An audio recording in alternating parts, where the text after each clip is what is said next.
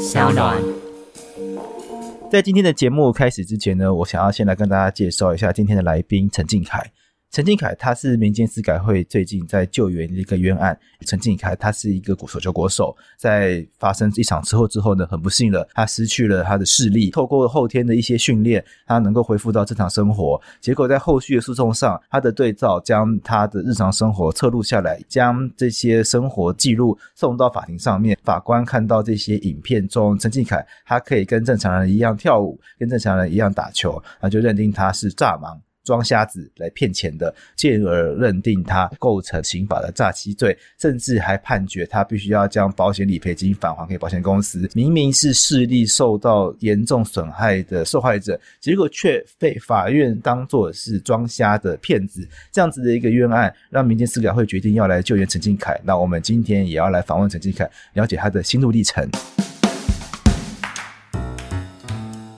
我眼睛就是长这样子。我的生活我就是看不到了，但我还是要一直不断的陈述，我真的看不到，自己都还没办法接受，我还要不断的跟你说我是看不到的。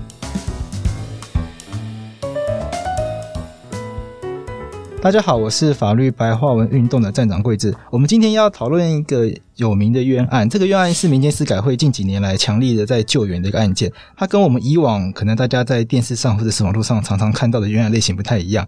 我们过去看到的。冤案类型比较知名的，譬如说可能苏建和、郑信哲、许志强这种冤案，它的等级都是到死刑这样子，所以会让大家觉得很震撼。就是说，如果这个救不回来的话，可能面临的就是一个生命的消逝。而今天这个冤案呢，它的状况比较不一样，呃，它涉及到的是一位被控诈欺罪行的一样的一个状况。那乍听之下，好像严重程度没有到过去像许志强、郑性泽这样子的一个状况。可是冤案毕竟是冤案，它毕竟是让一个人在法律上面蒙受的委屈。而这个蒙受委屈的话，它更有一个特殊性，在于说这个案件它会连接到我们在日常生活中对于身心障碍者某种程度上可以说是隐形的歧视吧，因为我们。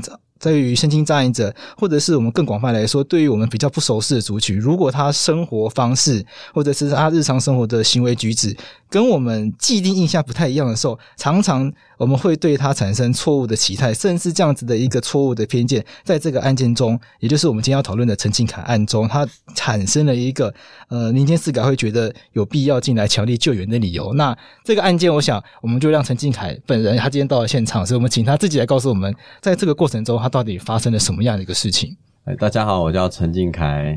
其实从头说起的部分呢，是从我本身是运动员。你本来是做什么样的运动？我本来是打手球，手球对，然后在业界还算还不错了。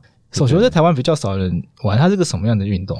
综合性的运动，综合性的运动，对，有点像篮，还有篮球的结合，篮球、足球、橄榄球，然后巧固球，哇，很多的结合的。动态的形体形成一个叫做手球这项运动，就它的奥运这种也是有它的这样子的一个国际级的它的赛事，哎、欸，是对有，有，所以本来是国手等级，可以这样说，但是也也就是选手选手，OK，选手选手，谦虚一下这样子。所以当时发生什么什么样的状况？啊，当时就是在九十八年十一月二十四号的时候，就一场车祸，在晚上大约十一点的时候，然后在彰化，那时候想说去买个鸡排啊。然后就就是下坡，刚好就撞击到。那撞击到摩托车的时候，对，我们那时候是骑摩托车。OK，然后那对方是小客车，撞击到之后，那时候的想法没有想那么多，只想着，哎，撞击到之后，哎，我明天或许后天我还可以去再去选拔，因为我那那一阵子是准备要去选拔那个手球的。比赛这样子，就撞的当下没有很严重嘛？因为撞车祸不是都至少会有什么擦伤？哦，有蛮严重的，那个大叫。嗯、OK，腰部的那边肿了两颗屁股的大小。哦，然后其他地方呢，就多处的骨折啊，是胸骨啊、腰椎啊、颧骨啊、颈椎啊，其他手脚啊都是擦伤，擦到虽然比较爱漂亮啊，所以就是。顾得很漂亮，看不出来，因为看不出来，伤到 真那时候是伤到真真皮层的过程了，听起来超痛的。对，然后那一段时间已经撞击到之后很严重了，那时候医生还跟我说啊，你可能一辈子都是这样子，不能再站起来。对，然后心心想，我还这么年轻，我不行，我不服你，我不服输。对，很重要，这个很重要。对，对，确实蛮重要。我就一直采用我的运动加精神的这个信念呢，一直坚持到。也可以做到现在这样。是，那这个过程当中，就是曾经是有想过放弃啊，嗯、放弃这个过程，因为毕竟面对自己看不到这件事情太难，太难。车祸的那个当下就看不到了吗？没有，我车祸那时候还看得到，我大概第四天、第五天就开始产生模糊，有跟医生说：“哎，医生，我的眼睛有点水状这样的雾雾的。”然后医生也跟我说：“啊，那没关系，那糖酒有关系，也也稍微帮我做检查。”然后看起来的外观啊都还蛮漂亮的，所以我也蛮安心的，想说应该也就是躺久的关系，就不用特别去留意。那后来第五天之后发现，诶，怎么眨眼呢？不再出现就是人影啊、事物啊，这个过程就没办法出现这样。但是在这个过程当中，我还没有非常的警觉，只是会觉得有点怕怕的，是，总好像是自己是自己睡不饱吗？还是 就会自己多乱想？其实第三天、第四天、第五天都一直在变化，对，那个视力的反应还是，是眼睛的视力的反应的部分一直在改变。那我那时候也是一直自己也会有怀疑自己的眼睛有没有出状况，但医生就这样说安全，我就也很相信是安全的。这样是。那这五天之后呢，就很不幸的就眼睛真的看不到，然后我们就赶快找眼科医师来帮忙这样。那帮忙的时候，当然我呢就很诚实嘛，就跟医生说我的眼睛状况，我就是这样子啊。对，那就请医生帮我来治疗这样。那在医院里面其实住蛮久的，对，他住到就健保结束这样，还有健保房的部分的时间点这样。后来就到学校了，就出院了，对，就出院了，这眼睛就没有好了。呃，对，眼睛就没有好了。OK，其实还有右耳的部分，OK，右耳也是也是。像电视坏掉那种声音，呲呲呲那种声音，嗯，对，然后去检测也也跟我说是好的，那我就想想着，嗯，好吧，就先这样吧。那至少我还有一个一只耳朵还可以有用。刚开始就是我每天都在过那天旋地转的世界，很昏的那种感觉，对对对对对，晕很，眼睛也在转啊，因为我我的视力的部分呢，那时候的视力是有光觉、有色快觉，呃，有动觉。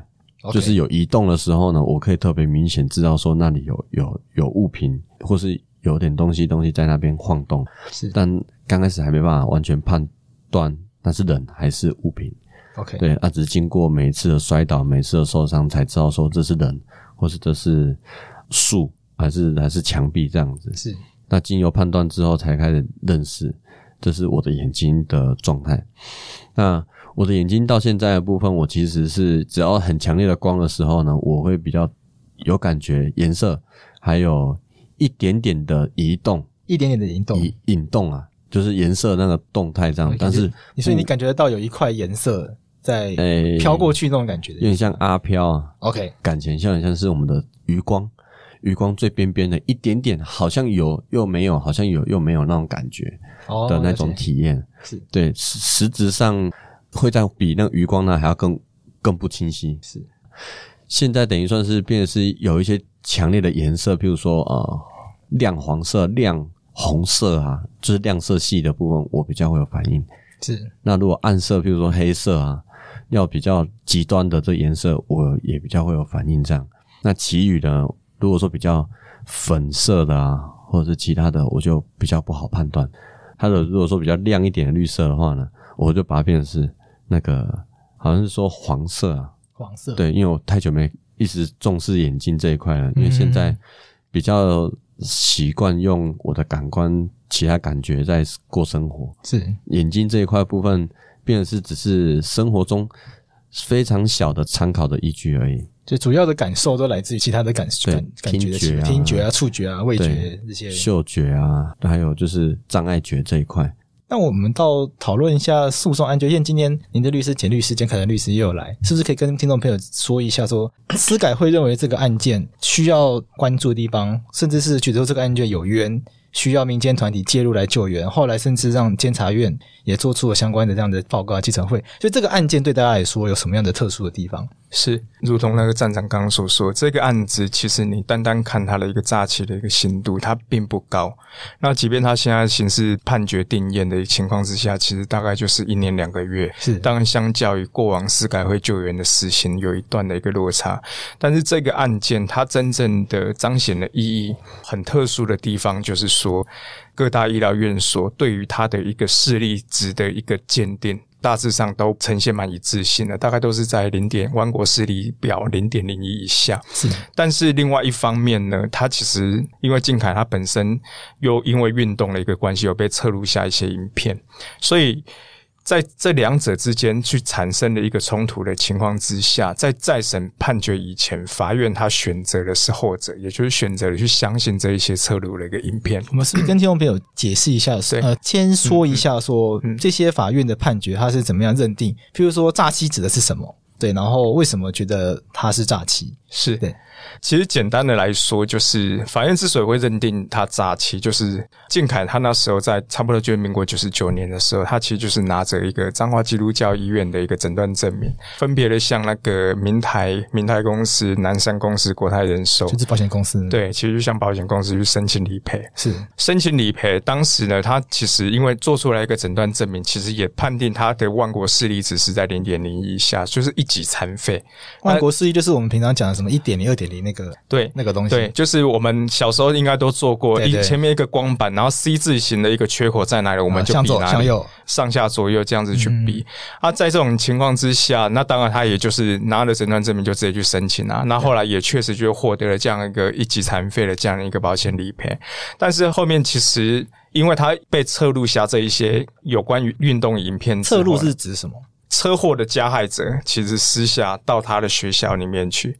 然后去录下他在于学校一些日常生活的一个影片，嗯嗯，对。而这些影片看起来，从外观上大致上看起来，好像就是一个正常人，你的眼睛并没有瞎掉啊。对。啊，既然你的眼睛没有瞎掉的话，你怎么可以用万国视力值零点零一以下，讲说我失明来向你保险公司申请理赔？是。所以法院他其实就认为说，静凯在这申请理赔的过程当中，他就有一个诈术的形式，也就是说，他不是真正的。我觉得他明明就不是盲人，却要装成盲人。法院这样认定，对，然后装成盲人，然后借此来去诈取所谓的一个保险金。那在这个过程中，法院没有说请静凯再到一些医院去做法院指定的鉴定吗？呃，其实过程都有，是，但因为这个东西，大家直觉就是说，这就是医学专业的、啊、科学报告，应该是有就有，就没没有就没有啊。那为什么法院会选择不要相信这些报告，仍然认为他是装作盲人这件事情？还是说这些报告的制作过程中，其实也有可能有他的问题？报告过程呢，原则上其实它没有什么样的一个太大的问题，因为包含像荣总，包含像振兴医院，然后也包含了像台大为他所做的一个科学的鉴定，那呈现出来的。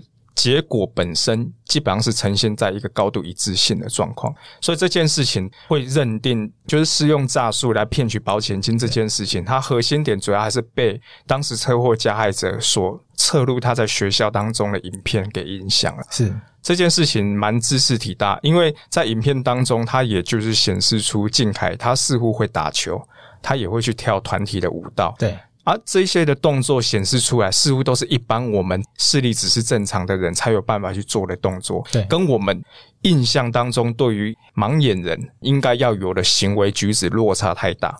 这个其实最直接一定会去表现在于我们一个所谓的明眼人对于盲人的一种既定的刻板印象，对。因为我们对于盲人的既定刻板印象就是，既然你眼睛看不到，你不就是应该拿着拐杖，然后在那边敲墙壁，然后慢慢的这种走路嘛？或者说戴墨镜？对，这就是我们对最一般的一个刻板的一个印象。问题是我们怎么知道？嗯，我们怎么知道盲眼人他们不能够运动呢？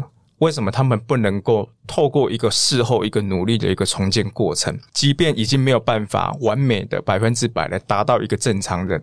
可以拥有的这样的一个运动的一个水平，但是他难道就不能够去透过一个努力的一个重建过程，让这件事情尽可能的还是能够把它给重建回来吗？是，所以在存在这样的一个刻板印象的一个过程当中，其实并不足以直接的去推翻掉这一些对他有利的一致性的一个科学跟医学的一个鉴定的一个报告。嗯，所以这个案子。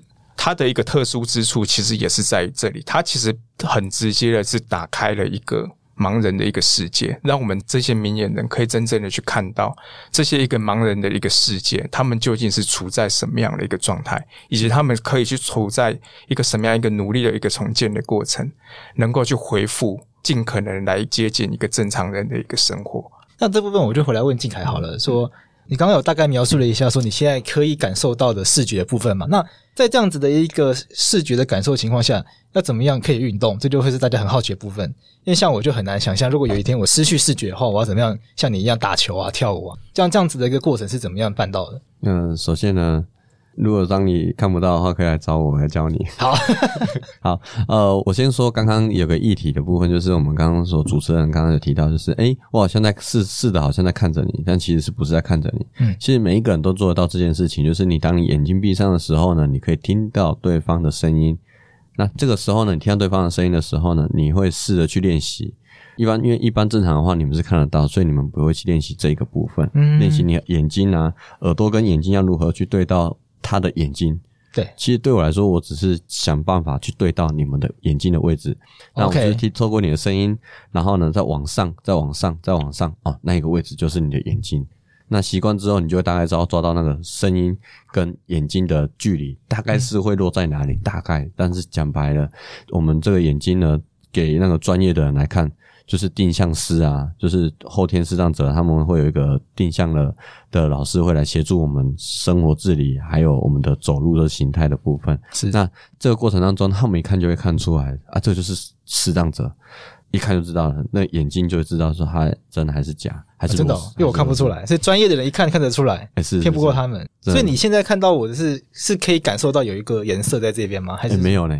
这完全看这个还不够亮啊！哦，这边不够亮，哎，对，还不够亮，现在只是灰灰的而已。是整片都灰灰的吗？对对对对，灰灰的啊！你在晃动的时候，就是有灰灰的东西在在移动。哦，就是阿飘，真的是阿飘感，就是好像那个那个颜那个灰色颜色呢，稍微有点有一点稍微三 D 的感觉或二 D 的感觉在移动。啊，如果你不移动的话，就一片灰，一片灰都一样在那里。当我在稍微晃动的时候，灰的会稍微改变一下，对对，就会发现有东西在动的感觉。对对对对，它就会呃乱变。啊，乱变的话，你就知道哦，那边我现在听到你的声音，所以我知道你那边有人。OK，这边是人。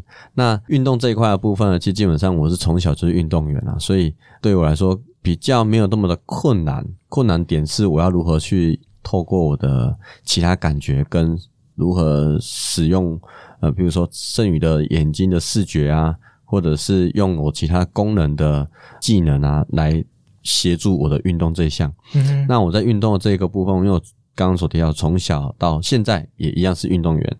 那现在部分，我是比较倾向于盲人的盲人棒球的教练，同时间也是选手。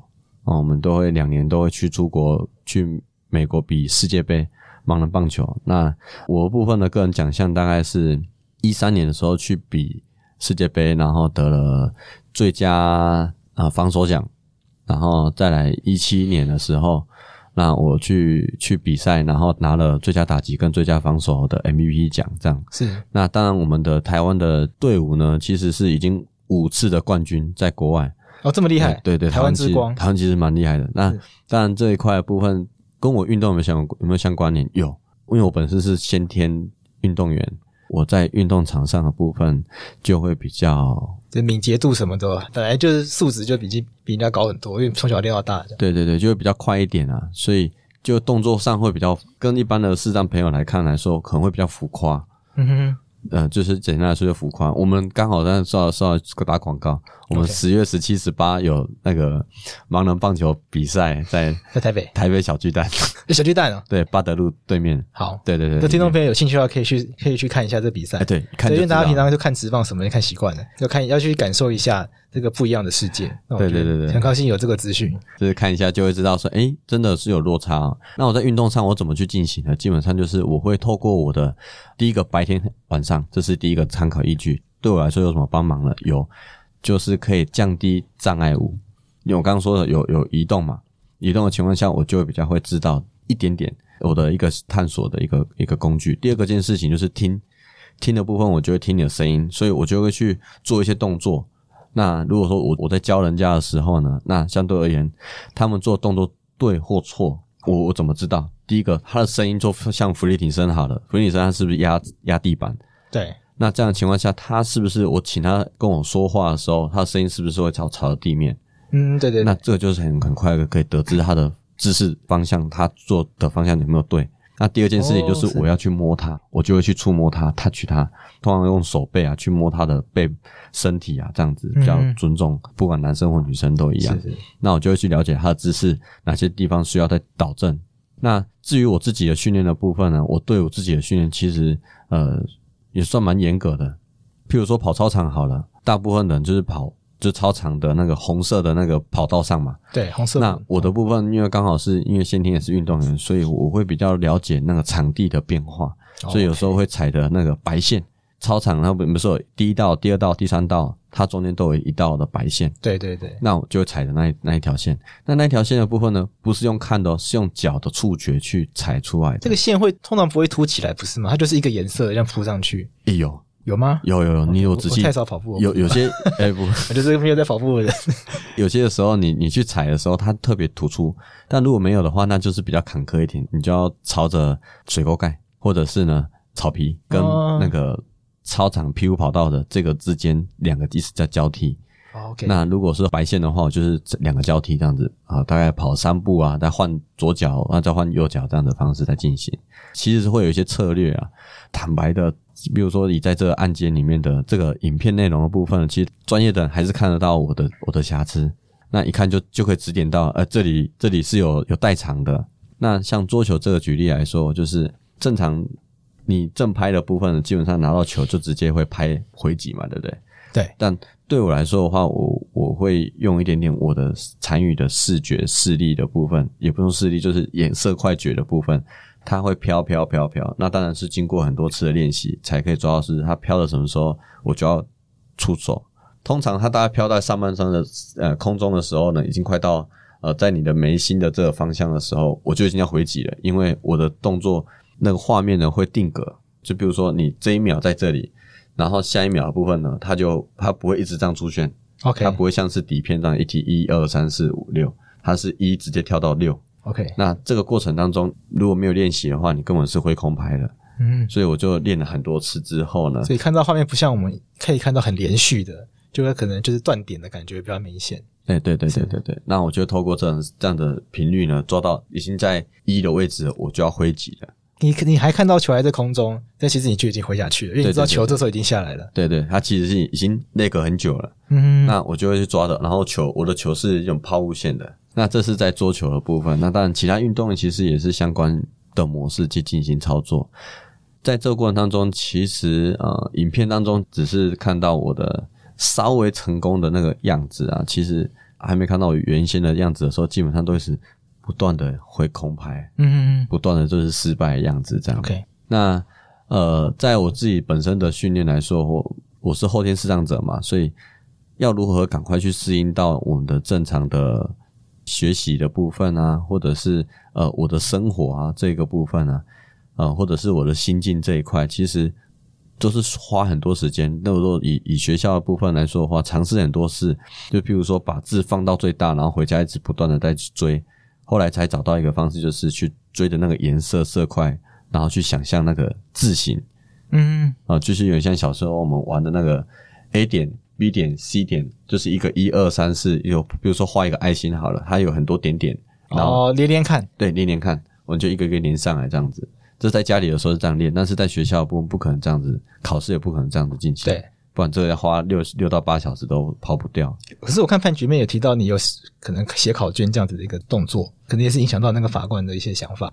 那你是怎么写考卷的？呃，写考卷第一件事情，我们会写字，我们对于文字上都还还是 OK 的。因为你是中途失明嘛，以前还看得到的时候就有学过写字的意思嘛。哎，对对对，所以本来就可以写。对，本来就可以写，每一个人都可以写。你们写写过就会知道，哎，我还是可以写一条哎。可是要看要看考卷啊，因为你要看题目才办法写啊，这就是法官觉得疑惑的地方。哎，是，所以这一块部分我们在考试的时候，老师给我比较通融的时间，还有就是考卷的部分呢有放大。就字比较大，略微放大这样。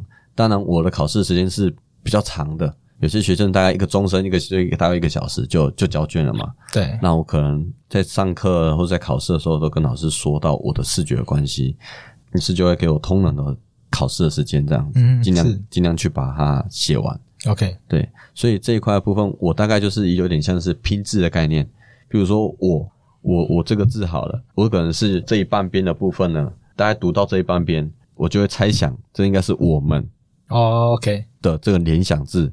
不会是第一个字看完，我要看第二个，第二个字看看第三个，那绝对考试考不完。嗯、OK，所以我就会变成是联想，然后再联想那个课程的内容大概是哪个方向。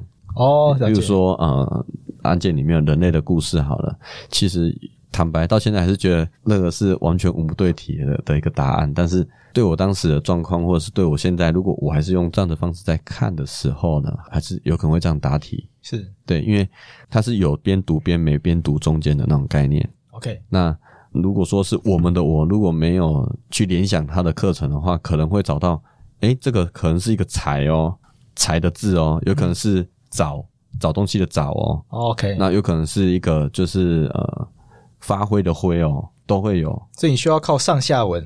对，就会去用上下文来去理解这一句话，这样子组合才是合理的。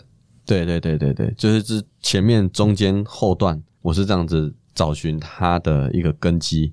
对，那你说我我怎么能不能看到真正的文字是什么吗？我我真的不知道那是什么文字，我只能透过那些一坨一坨一坨的色块呢，去稍微略判断，然后再开始写这个答题。这样，那答题的部分基本上就是。还是可以知道说，嗯，它不是有一条虚线吗？嗯，写写作文的时候，它会有虚线嘛？答案卷上有印那个线，哎、欸，对对对对对，就是摸到那个线的感觉。通常不会摸得到，通常就是要用你去去找那个色泽，那个颜色在哪里？但是那很淡很淡，那我就要想尽办法对着它，好像是它，就要摸着它，然后就是我意我我认定的，然后就摸着它，然后这样开始这样写。这样答题、哦、是是是，然后就这样慢慢的。那笔记本也有啊，笔记本其实有那很多洞，有没有？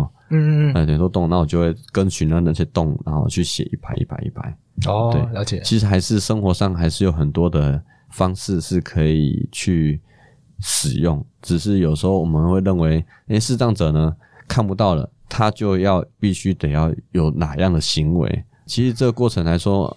是某种程度不理解，所以才会有这样的想法。当我理解的时候呢，其实误会就已经不会再误会了。简律师跟靖凯，你们怎么看这个案件？就是说，在刑事案件中，法官他受到这个刻板印象的影响，甚至是让他决定不要去采用这些鉴识报告。那简律师，你在前面这两个案件就已经进入了吗？还是你是他定验之后司改会才介入，后续进来的这个律师？对，我是那个案件定验之后才才进来的。是在这之前，那个相关的一个判决，大概大致上我其实也都有看，就阅览卷宗过这样子。对对对。那当时你的感受，就是譬如阅读笔录，或者听靖凯，或者是他之前的律师转述、嗯、法庭上的氛围是一个什么样的过程？这可能还是要请靖凯，就是说，你觉得法官有很明显的不友善吗？诶、欸，确实啊，因为这个过程其实我在医院里面呢，我想尽办法跟医生说，我就是需要帮忙的人。嗯，我据实以告嘛，就是我我的状况，我一定要想尽办法诚实，你才办法治疗我。那在在学校的部分，我想尽办法逞强，因为学校里面你又不是医生，你没办法治疗我，我的生活一定要想办法独立起来。嗯，那在法院的部分来说的话，呃，在某一种程度是蛮冲击的，原因是因为我要不断的去克服自己。然后要去诚实，然后去面对自己，说我自己就是瞎子，我自己就是看不到，就是盲人的这种既定的模式，这种想法，我花了六年，六年才走出这个心理层面啊。是，其实，在那个过程当中，一直不断的，好像是在法院一直不断的一直在跟你说，你就是适当者，你就是视障者，你就是要承认，你就是要承认，或者是你就是要承认你你是看得到的，你是看得到的，这个对我内心很冲击。是我眼睛就是长这样子。我的生活我就是看不到了，但我还是要一直不断的陈述，我真的看不到，我的心还没有承受，当时还没有办法接受这个现实。对对对，自己都还没办法接受，我还要不断的跟你说，我我是看不到的这个心路历程。嗯嗯嗯，这是一块，另外一块的部分就是法官呢，他们的想法就是会觉得，哎，你就是看得到啊，你为什么要装？那有一次在嗯蛮不舒服的一次，第一次的第一审的时候。那他的法官呢，就跟我说：“你到底还要装多久？你到底还要在所有人面前诈骗多久？这些律师都被你骗了，社会大众都被你骗了，反正就是类似这样的一个字眼。那那那时候也也不舒服啦。嗯嗯，对，那那时候过去之后就被判四年十个月。对，那还好，呃，司改会啊，然后还有其他的律师团的进来，哇，就一直可以坚强到现在这样。”是对，那个那时候在法院的时候，其实我的心境是很不舒服的。每一次谈到这件事情，其实都想逃开这个话题，原因是因为我我想逃避，是 是是，对，因为可以理解，必须得要去面对这样的自己的这种感受。嗯，那当然还是要不断的去去 push 他，他后来就慢慢的越说越越越舒服了，这样。嗯，简律师你怎么看这个过程？就是在诉讼这一块、法律这一块，当时的一个状况，或者是简历是你自己进入到案件之后，你感受到的状况是什么样的原因让法官没办法相信他？就是他是盲人？因为这个东西其实要真正克服的是一个人的既定的刻板印象跟隐形的歧视，这一件事情。本身就不是一件容易的事情，因为我也坦白说，我在接触静凯的案子前，我自己本身就是身为这个隐形歧视的其中一员。是，现在印象都还记得很清楚，在我第一次跟他要约会客、要约会面、要签委任的时候，我已经先把那时候被侧录的影片看完了，我也把刑事的确定的判决我也都看完了，所以我内心其实充满了非常非常多的疑惑。跟靖凯见第一次面，所以免不了的。其实，在当时会议室当中，我也质问了他很多问题，直到最后，我其实选择相信他的那一刻，我现在都还记得很清楚。其实是他，因为他说他眼睛基本上还有一些色块觉，嗯，可是色块觉这件事情呢，它其实上一秒在左侧，然后它可能是隔了几秒钟之后呢。就会呈现在一个影像迟延的状态，它才会显现在右侧。Okay. 所以他那时候其实有提到他如何训练色块觉，他就是用我们简报笔的镭射光。所以他当下他就直接缓缓的从他的背包当中就拿出了他的简报笔，然后就按下镭射光，照着自己的眼球，动都不动，就持续了三到五秒钟。他他眼皮也完全眨都不眨。那看得我全身发毛，当下我当然就完全就相信他眼睛确实真的是出问题啊。是，但是确实一般人不可能，很不舒服。对，但是那也是让我自己亲眼看到他那一刻，我才这样去相信他。所以从这里大概也可以某个程度可以去显示出，当我们。一般的正常人其实对于一个盲眼人，他们一个刻板印象已经是形成在那一边的时候，纵使我们去提出了一个再多的一个医学来自于科学的一个鉴定报告，甚至是在判决都已经定验了，监察院他也再次的去委托去做出一系列的。精密的一个鉴定报告，但是也都不容易去撼动了这样的一个刻板印象。嗯，我想这个其实是在整个诉讼过程当中，他所在面对到的一个最大的一个状况。最近院最近有一个民事的再审，就讲白话了，就是翻盘了。那这个部分是怎么办到的？之前的法官都不相信他，那为什么民事这一次这个法官愿意相信他？呃，什么样的东西去改变了可能法院的想法？是。因为我们也知道，如果单独的只有去提出一个科学或者是医学的一个鉴定报告，它也许看起来就是一个生硬的一个东西，它未必。完全的能够撼动一个这样的一个既定的一个基础，是。因此过程当中，其实司改会跟律师团其实也做了蛮多的一个努力。既然问题都出现在这一些被撤录的影片，那我们就重新的把这一些影片抓出来，重新的再去进行检视，并且这一次我们真正去导入了一个特殊教育的一个专业，因为在我们一般正常人来看，同样一支打桌球的影片，我们看起来好像正常啊。但是那是我们一般人的角度，但是从特殊教育的专业者的眼中呢，未必就是如此。其实他们在盲人在重建的过程当中，他们必须要采用很多的方法跟策略来去重建出一个完整的一个运动的形态。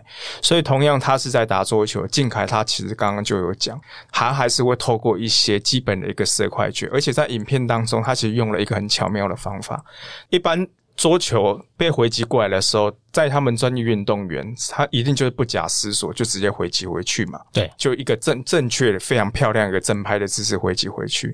可是影片当中，其实静凯他不是如此，他是刻意的，其实是跟桌球桌保持好一段距离。他迫使对面的发球者把球给击过来的时候呢，他就必须要把。球的弹跳幅度跟时间给拉长，他这个方法其实是让他有了比较充裕的一个时间去捕捉桌球本身黄色的一个色块觉，然后再来呢，他回击回去的时候，他也不是一般专业运动员会有的一个正确的一个正拍回击回去的姿势，他是由下往上捞。嗯嗯，由下往上拉回去呢，一方面它其实就是增加了它可以去反应的时间；二方面呢，它因为由下往上拉回去，同样回击回去的球的幅度跟弹跳速度其实也会拉长。所以对方回击回来的时候，他也必须同样的这样子延缓。是，所以他其实都是在制造他可以去反应的这样的一个时间。这些在一般人啊不一定看得出来，可是，在特殊教育专业者，他们立马就可以去看见他是用什么方法来去重建的这样的一个过程。所以在法庭过程当中，其实我们也把这样的一个过程重新的再去回溯，让法官知道。啊，再加上法官他本身，也许他是这个人对于。盲眼人的一个偏见等等之类，可能本来就不是存在这么深成见的一个人，所以在整个过程当中，其实当然就是我们就是有顺利的把它给翻盘过来。那我们对于盲人的理解，是不是还有很多不完整的地方？像我也是，就是很不了解盲人的人，我对盲人理解就是我闭上眼睛的感觉就是完全没有东西，但听起来好像不是这样。那是不是说盲人其实还分分很多种？那每一种他透过眼睛还可以感觉到的东西都不一样。盲人其实有很多生活的方式是跟我们所理解的、所猜测的完全不一样。是，这个一定会有所影响，因为就是说，一般我们所谓的一个盲人，其实他未必是眼前一片黑，他其实万国视力值零点零一以下就已经是我们所在讲的失明。但是这种失明呢，它有时候它还是会保有一些基本的一个色块觉，再加上其实因为我们一般人。我们一般人其实，在进行我们一般生活的时候，其实不会只有单靠视觉，还会靠着触觉、嗅觉、听觉这一些其他感官知觉的一个辅助性的一个运用。所以，我就举一个最简单的一个例子：棒球选手或板球选手，他们在击球的时候，他们其实不是完全是靠视觉，因为一旦他们真正是靠视觉，他就绝对不会是一个好的打击者。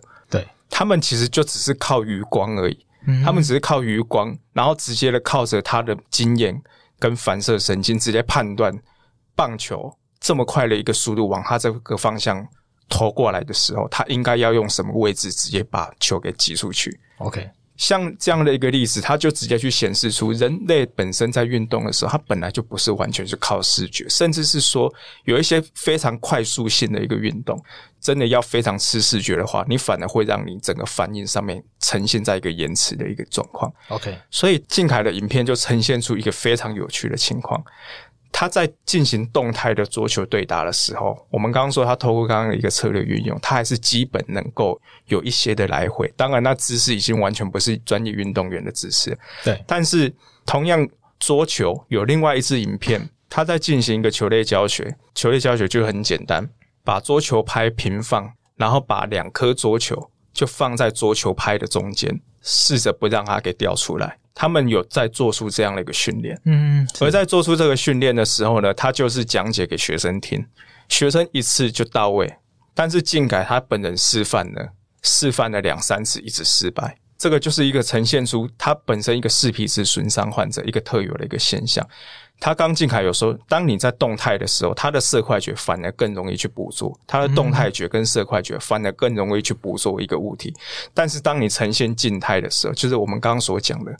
当两颗球放在桌球拍中间，都已经呈现在一个静态的时候，它反而更难掌握。我看相关的报道，还有这个司改会一些文章的时候，发现到说，呃，静凯的他的这个眼盲的状况，并不是来自于眼球眼睛的病变，而是可能脑部感受视力的某一些区域发生了一些机能上的障碍。所以我自己理解比较像是说，譬如说电脑上的摄影机没有坏掉，可是电脑里面某一些东西坏掉了，所以。理论上，眼摄影机都看得到那些东西，可是电脑读不出来，所以可能跟听众朋友整理一下，就是说，所以静凯他还是可以看到动态的东西，因为电脑这部分是运作是正常的，可是静态的就看不到。然后可能对于这个颜色的理解，只剩下可能灰色，或者是像经常跟他讲的，就是透过这个色差来去感受到物体的移动。所以我们对于盲人的理解，透过这个案件，我们会得到很多的改变，就是哦，原来盲人不是眼前一片黑。不是什么上帝在我眼前遮住一片脸，就这样子而已。它其实还有很多很多的形态。是我自己的一个感觉，就是说要怎么样让法官在这个诉讼中去能够重新的意识到自己其实是有这样子的一个偏见或这样的刻板印象，可能是这个案件中最困难的事情。那司改会接下来还有什么样的一些策略，想要在刑事的这个部分继续去琢磨？因为我们刚刚提到的是民事的部分再审胜诉嘛，那民事部分。应该是说，因为保险公司有请求这个理赔金要返还嘛，是对。那这部分如果胜诉的话，当然就不用返还了嘛。那在经济压力上有很，大家是减轻了很多的负担。但是刑事上面毕竟是一个清白的问题。那民生司改会这边目前有什么样的策略吗？当然，当时其实已经是比较有策略性的，因为在民事的一个再审的审理过程当中，其实我们当时已经有看见可以翻盘的曙光在了。当时是怎么感受到这样子的一个曙光啊？当然，在法庭跟法官的一个互动啊，是呃，民事庭的再审的法官其实相对已经是友善蛮多了。在另外一个案子在调解过程当中，法官他只是有下来稍微谈了一下案件的看法，他也很直白的去讲说，他是因为这一个案子。才重新的对于盲人有了一些不一样的一个看法，嗯，然后刚好他也是手上有遇到类似跟景凯一个类似的一个案件，所以他就知道要怎么样子去运用，例例如说像什么功能性核磁共振造影这样的一个科学的一个鉴定方法，因为正如同刚刚站长其实也是有去提到，盲人呢他未必是眼球结构本身就发生问题，他有时候其实是大脑。像静凯，他其实就是大脑的一个皮质层受损，导致呢一些相关的一个影像跟光觉，可能他还是眼球有办法接收，可是传递到大脑的时候就没办法运作了，就会产生这样的一个断路的一个状况。是，所以当时其实在民事过程当中，我们已经有看见一个胜利的曙光。所以在策略的一个方面呢，我们大概知道刑事庭这个部分可能暂时是呈现在一个失败的一个情况，因为我们大概也有去提出第二次的一个。形式的一个再审，终究还是以失败作场。我们暂时就是先把我们全部的一个精力都是放在那个民事再审的一个部分，然后通过一个民事再审，我们取得一个胜诉判决，其实大概某个程度也是期望接下来能够去对于他的一个刑事有罪的确定判决，能够产生出一些效果。简律师，你觉得监察院的报告对于？民间司改会以及其他像平安平安协会啊，这些 NGO 在推动这些冤案救援的时候，监察院的报告有很大的帮助吗？如果单单就以这一个个案本身来说的话，它其实不能够说没有帮助。它其实毕竟它还是，尤其在社会舆论上面，它还是会形塑出了一些那个影响。当然，它没有办法，它确实是没有办法直接去撼动了一个司法的一个判决，因为监察院不可能直接说这个判决废弃嘛。没有错，而且法官他也会比较倾向于容易认为，就是说司法审判权基本上是他们的一个职权的核心，也不太会认为监察院的调查报告有办法来撼动他们。但是，他真正另外一个很有价值的地方是，监察院调查报告，他绝对不是平白就直接生出一个调查报告出来，对，他一定是根据了他去函询了哪一些资料，甚至做出了哪一些的一个鉴定的一个资料，所以这种函询的资料、鉴定的一个资料。他对案件它还是会有帮助的，所以司改会接下来还要继续提刑事的再审啊？啊，一定会提。可是之前用过理由还可以再用吗？因为之前毕竟已经被驳回两次了，那是不是又要想办法想新的理由出来？还是有一些新的证据？我们当时其实是有把它给保留下来。我们其实担忧的就是说，在民事这一边如果还没有斩获的情况之下，万一我们子弹全部都把它给打出去了，嗯它可能会造成到时候你再审事由会发生一个障碍的一个状况。对对，所以我们那时候其实还是有做了一些保留，然后我们就是把很多的一个心力把它摆在民事再审的翻盘的上面。是对，啊，所以期望呢就是拿到一个民事再审的一个胜诉判决，然后当然我们还有保留一些没有使用的刑事的新证据。是对，那一并的来作为我们发动第三次的一个刑事再审。那检方的态度呢？因为刑事案件理论上它毕竟是定验的嘛，理论上应该要发监执行。可是这个案件据我的了解说，检察官到目前为止是没有去执行的。那为什么会有一个这样比较特殊的情况出现？是因为地检署有了解到这个案件其实有它特殊的地方吗？的确就是如此。当时那个执行检察官其实他的确，因为他是职责所在，他也必须要去发那个。发监的一个通知，对，发执行的通知。那执行通知前，其实会有一个执行的一个侦查庭，会有一个执行的一个庭期。那在这个执行的一个庭期当中呢，其实检察官其实也蛮坦白说，他其实有长期在关注这一个案子，他也知道这个案子争议很多。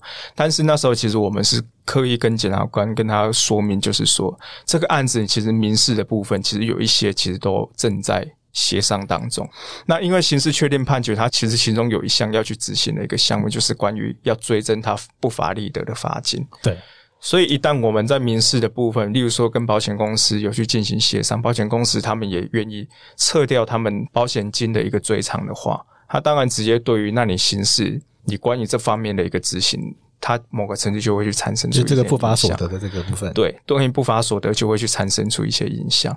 所以当时其实我们也蛮幸运的啦。那当然检察官他也其实也是相当了解这个案子，所以当时就刚好有被暂缓下来，也刚好就是营造出了靖凯他可以持续的进行这样一个冤案救援的一个时间跟空间的存在。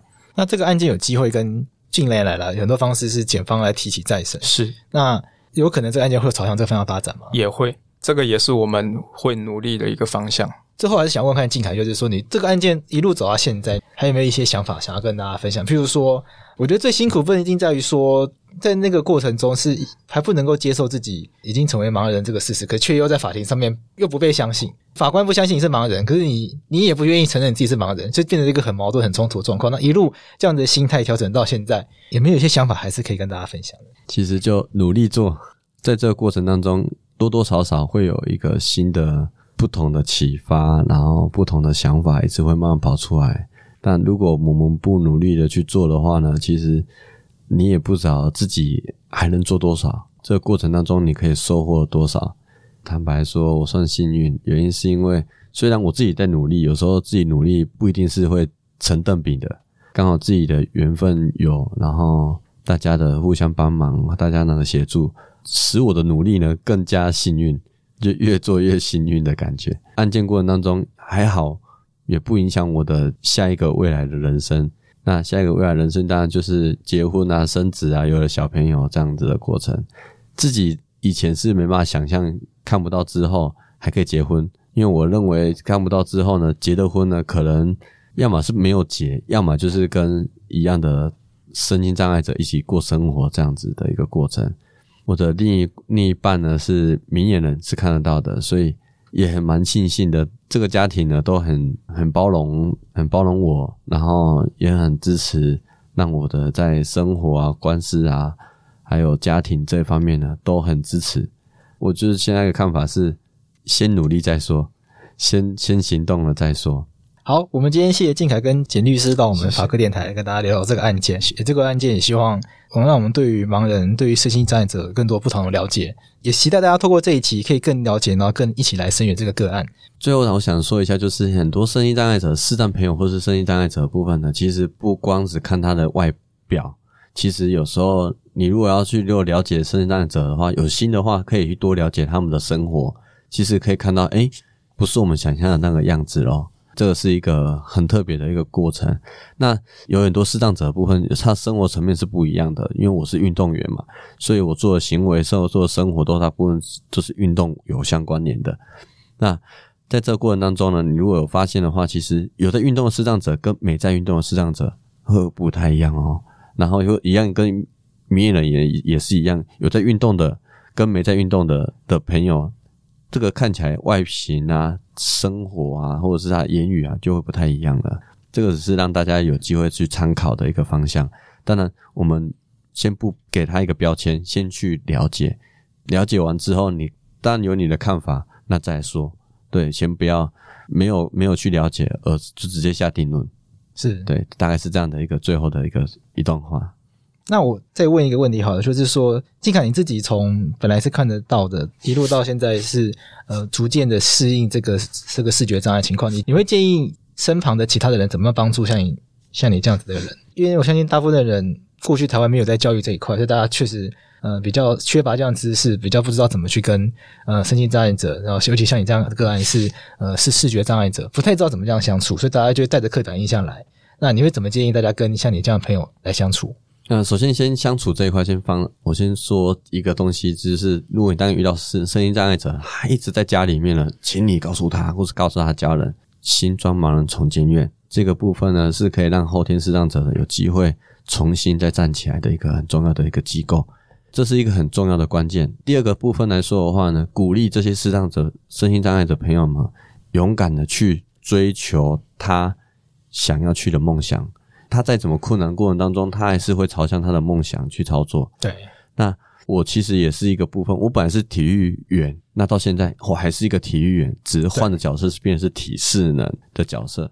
过去是要当体育老师，现在也一样是在外面，也是一样当体适能老师。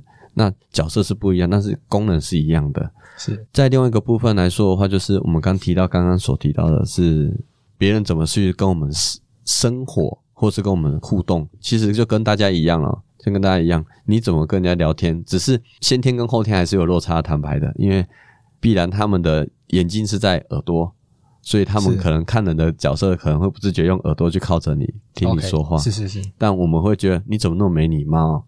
之类的，那我是后天的，所以我会想尽办法去对着你的你的方位，你的眼睛的方位，嗯，对，是是差别在这里。但聊起天来，其实都还蛮顺畅的。其实不要开到什么大玩笑。